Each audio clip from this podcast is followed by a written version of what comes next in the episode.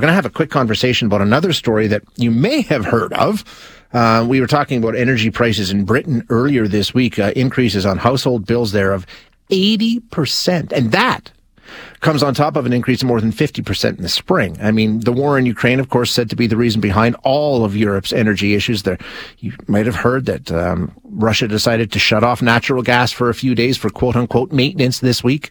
They've already throttled it back to 20% for Germany, and there's a lot of concern about what might happen this winter. So energy is in high demand and extremely expensive. UK being hit hardest right now.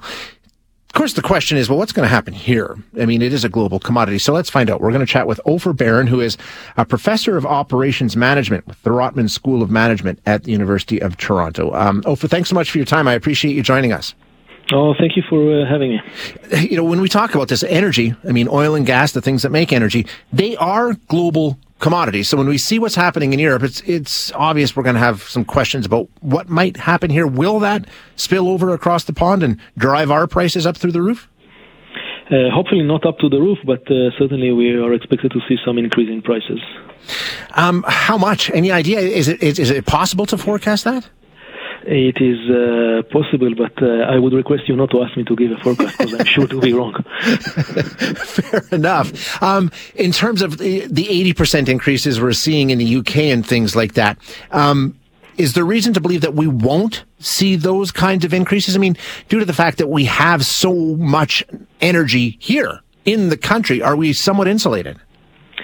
Um, no, we are not. We are not completely isolated, but somewhat uh, isolated. Yes. Uh, hopefully, we will not see as um, large increases here. Also, you know, we we need. Um, natural gas for heating significantly more than uh, people in the UK. The, our winter is uh, is harsher, right? Yeah.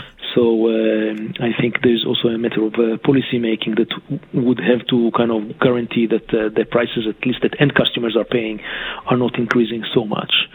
Um, but certainly, there's going to be some increase uh, in in energy prices, as you mentioned before, uh, all around the world. You know, you're right. It is a global price that that sets you know in terms of oil and gas, but there's more to it than just the price of the actual raw product, right? And there's there's different costs involved too. Yeah, and one of the main ways in which Europe is uh, planning to deal with the upcoming winter is by now uh, storing lots of uh, uh, natural gas, as well as uh, opening some uh, older um, energy factory like um, electricity, even based on coal yep. and, and so on. So, you know, trying to increase capacity by by both being able to produce more and being able to store more. Uh, that means that prices are increasing now a little bit because they are uh, filling their storages, and also in terms of green energy, if you wish, clearly the stoppage of using of um, coal uh, power plants uh, was motivated partly by trying to move into um, greener energy sources.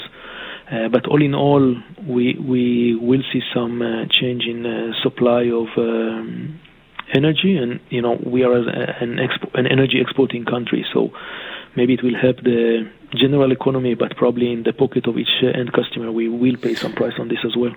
You're right. Eh, we are an energy exporting country for sure, but when you take a look at what we could be in terms of an energy exporting country, especially when it comes to natural gas and what's going on in Europe right now, how much do we miss out on in terms of revenue and ways that we may be able to help ourselves through this on the profit side of the equation due to the fact that we can't ship to Europe?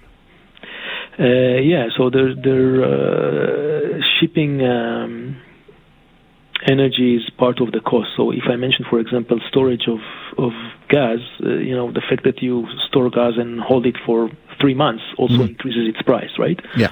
So that's part part of the things that will will uh, increase cost. And you know, if there's going to be a point where we uh, start exporting more energy into Europe, there's going to be higher higher cost just because shipping it from from uh, America to Europe is uh, costly, right? Of course. Uh, but I think that there are. It's it's a very large uh, network. So one of the things that happens is, you know, probably we will export a little bit more to the states. The states have better facilities of um, exporting energy to um, Europe and uh, so on. So it's not necessarily a direct link that should be uh, from Canada to the UK, for example. It is certainly fine if there are uh, indirect links that go through other countries on the way, and this is very common in the energy markets uh, globally. crazy times, so many things going on. Uh, Ofer, thank you so much for your time today. I really appreciate you joining us.